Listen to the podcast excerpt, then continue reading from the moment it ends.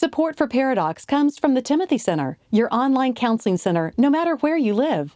The Timothy Center is a marriage and family counseling facility in Austin, Texas, offering distance consultations for those that live outside the Austin area. If you have questions and you'd like to consult with Jimmy, Josh, or one of their licensed professionals, visit them at timothycenter.com.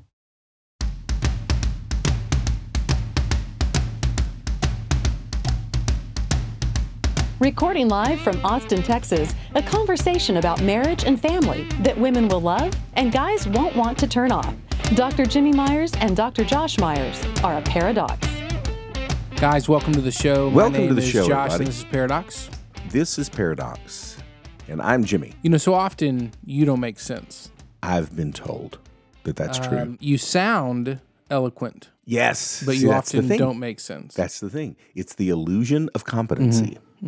But today's topic is not necessarily struggling and wrestling with Jimbo not making sense, Mm-hmm. but what happens when our Heavenly Father doesn't make sense. Bum bum bum. It's a great book on that. Yes, it was. It's an old one. I can't. I can't remember whether it was me or James Dobson that wrote it. Mm-hmm, mm-hmm. Uh, I think it was Dobson. Low these decades ago. But it's the concept of when God doesn't make sense, and that is something that everyone, every believer, at some point in time struggles with, because our brains crave balance. You know, our brains In are our world, homeostasis is what we call that.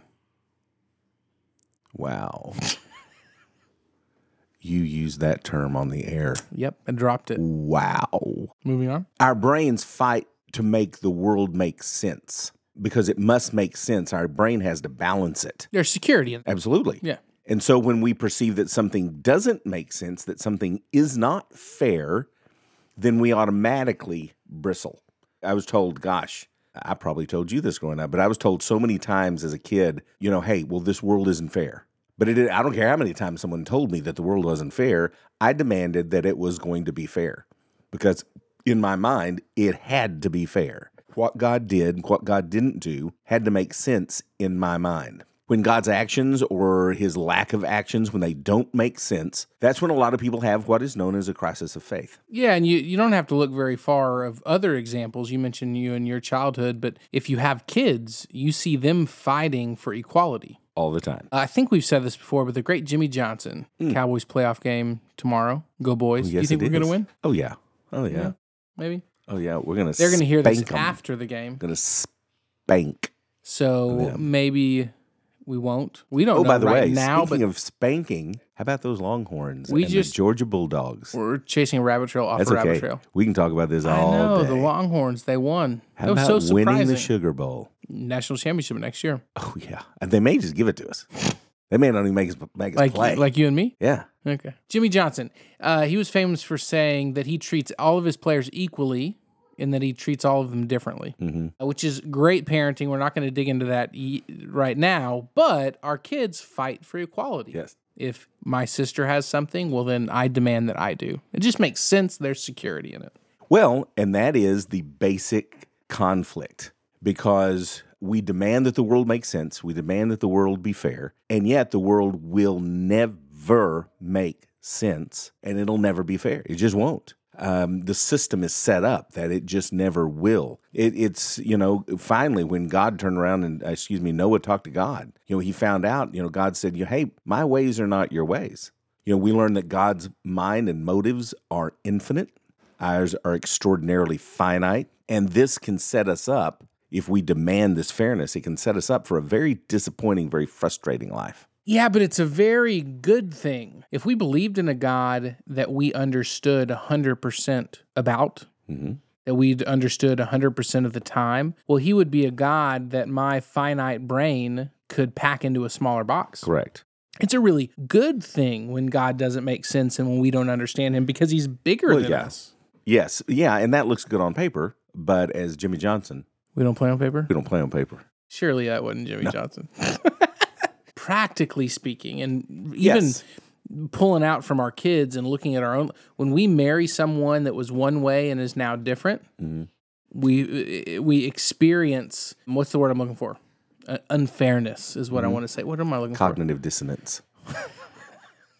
Not what I'm looking for. We experience a, a, a microaggression. From God to us. no, that's not what I'm, but we experience. Well, if God was doing it, it would be a macro aggression. it would be But when we giant when our kids, when we feel like we raise them well and when they do inappropriate things potentially consistently, we feel like that's unfair. Yes, but the expectation, the expectation is if you love God and you do what's right, then you're going to have a good life.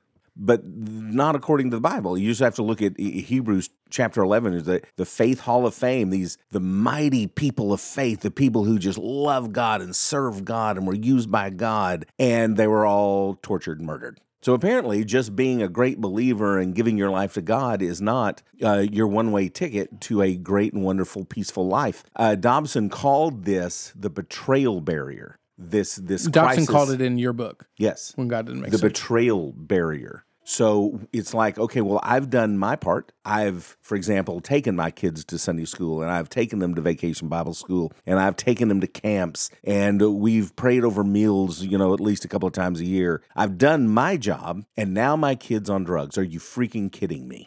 I feel betrayed by God because I've done my share and now God didn't live up to his by making sure that I had a peaceful, joyous, contented life. Know, I tell my, my kids that I see in counseling all the time, and adults for that matter, you know, if they're questioning God and, and their faith, questions are actually a really, really good thing. You know, if mm-hmm. we have questions on what God's up to, if we have doubts, potentially doubts of what he's up to, like that can be a really, really good thing if it leads to searching for truth. Because ultimately, I believe if a person honestly seeks truth, they're going to land on biblical principles being the ultimate truth.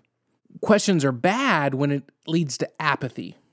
And I think so often they can. Questions can lead to just us giving up, throwing up our hands, and not really seeking the Lord in the matter. Well, the questions if questions are fantastic if you honestly want to seek an answer. We were talking about how, you know, the church a lot of times avoids hard questions.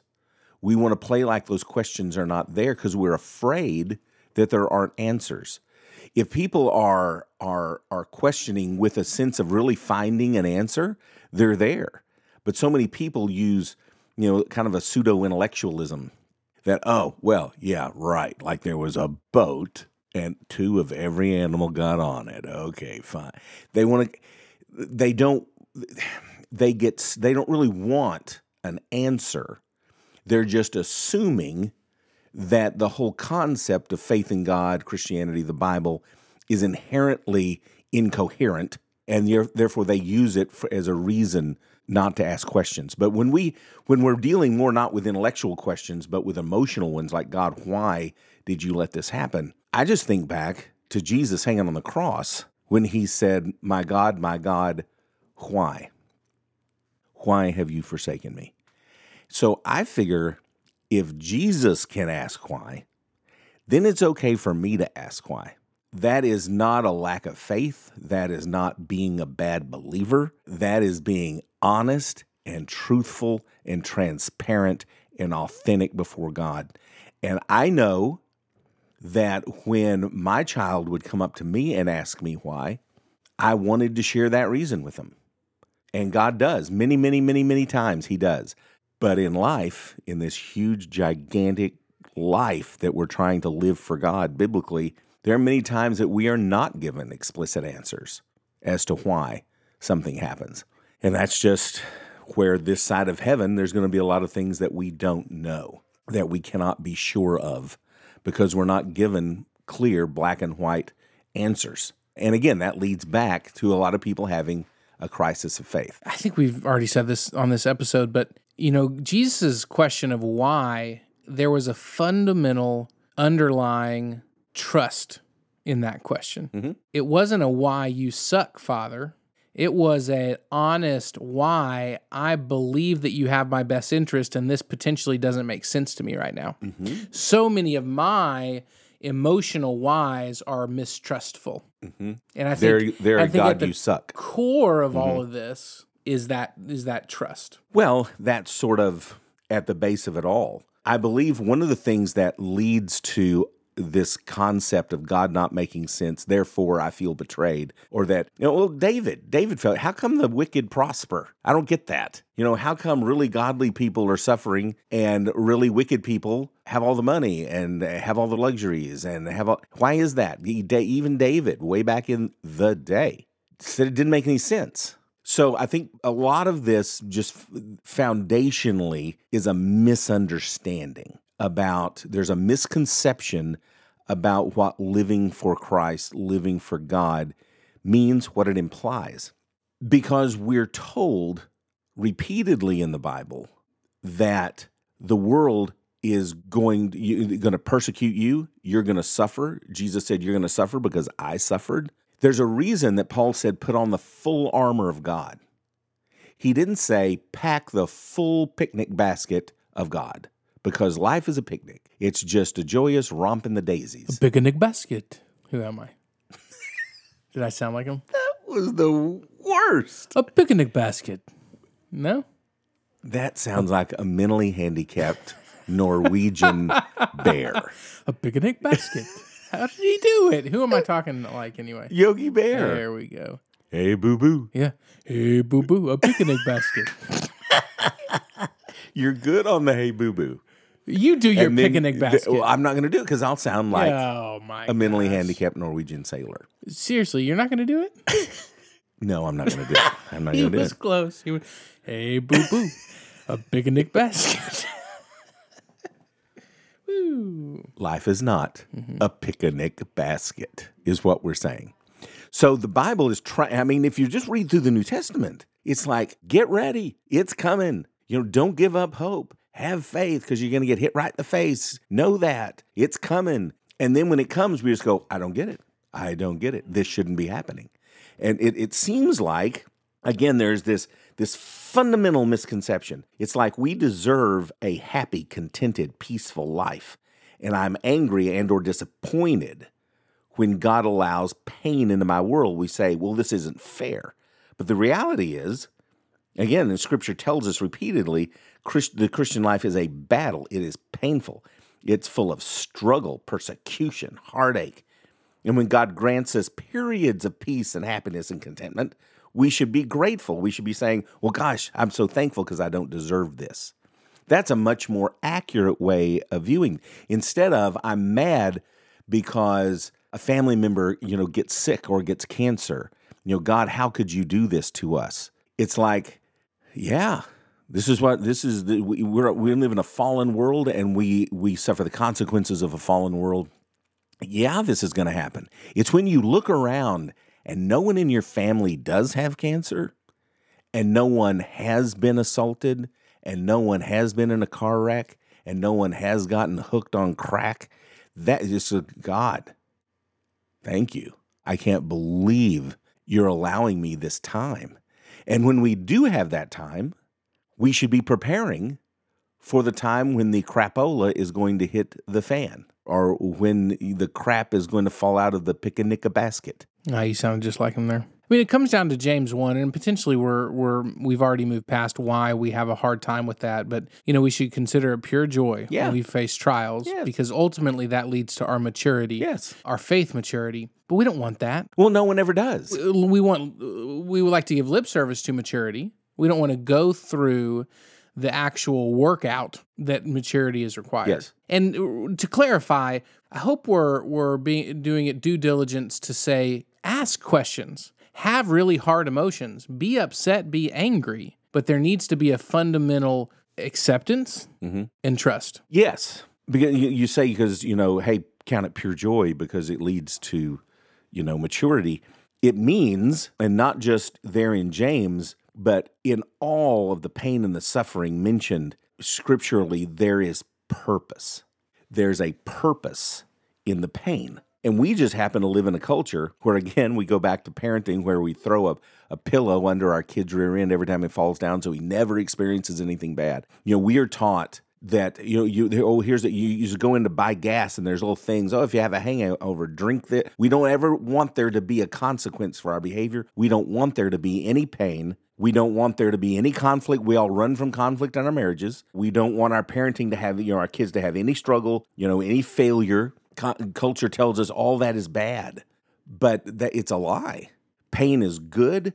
Pain is is useful to God. I mean, we say it, you know, when I'm in the gym all the time. You know, no pain, no gain. I mean, why do you think I'm, you know, the the gun show is is out today? It's because no pain, no gain. We know that. We know that. We know that's true. But when it comes to spiritual things, when it comes to life in general, we run from anything that is slightly painful. because we can't trust it. Correct. And so often we don't trust it until we have perspective to be able to look back and go, oh, that makes sense. Mm-hmm. But it's like, you know, when my kids are infants and they're just bawling at me while my, I know that they can't help it and they're acting out of their brain stem, but go with me here. And they're just bawling, waiting for their bottle to finish heating up. And I, I, I think with all three of them, I would always, since when didn't I feed you? like uh, this is coming. It's coming. right? Like, like I, I have never not fed you. But it's, it's, it's not until we can look back so often and gain perspective that oh, that makes sense now. But we need to learn to have the perspective at the beginning to be when has God not fed us? Well, it's, you know, we sing about trust and faith, we pray about trust and faith, we hear sermons ad nauseum about trust and faith, and yet we live our lives as though we have no idea what trust and faith means.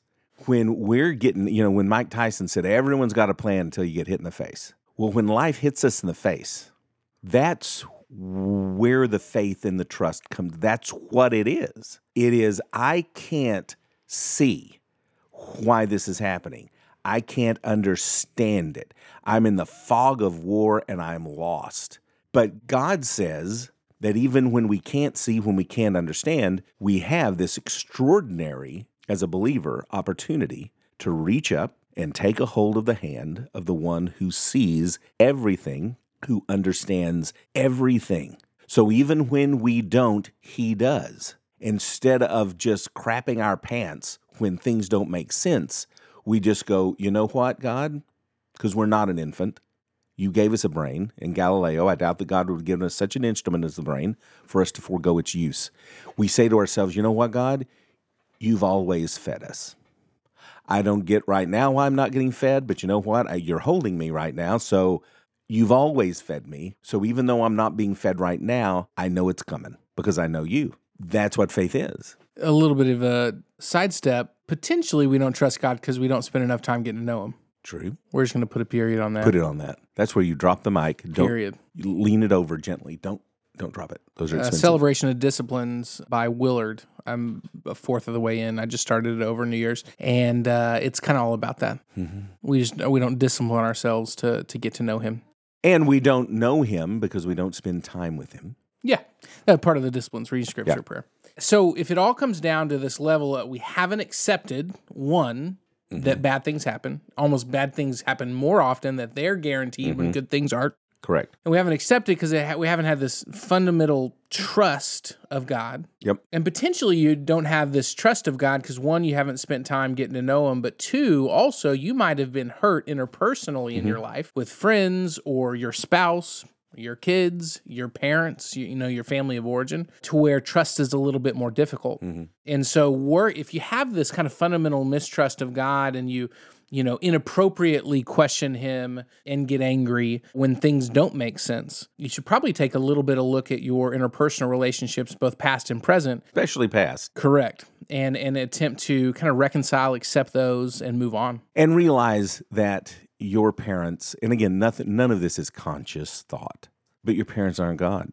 What your parents are are people. And they let you down and sometimes they make mistakes and sometimes they hurt you. Most of the time, probably inadvertently, sometimes sadly, vertently, vert, on purpose. Let's go with advertently. Okay. That makes sense.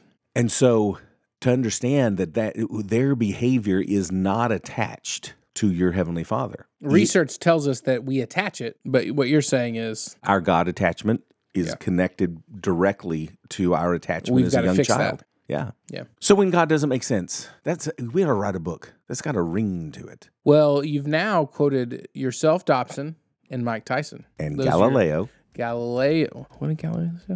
Doubt that God would have given us such an instrument of the brain for us to forego its use. Wow. That's my favorite quote from Galileo. Oh yeah. I you have know others. 2024, uh-huh. but that's right at the top. Yeah, mine is a picnic basket.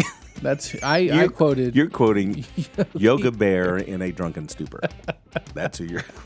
If you want more information about this show, as well as any other previous ones, it is paradoxpodcast.com. You can also find us on our socials there. We appreciate you guys for listening, and we would love it if you shared the show if you enjoy it. If you don't enjoy it, Please don't say Don't. anything. well, you guys can share it, but don't review, don't take Yes. it to internets. You know, And if I've offended Keep you, it to yourself. email Josh. uh, have a good day. See ya. Pairadocs is produced by Billy Lee Myers Jr. For more about Billy, go to therapywithbilly.com. For more information about our Pairadocs evangelist, Julie Lyles Carr, go to julielylescarr.com. And if you want more details about what was discussed on today's show, go to paradoxpodcast.com.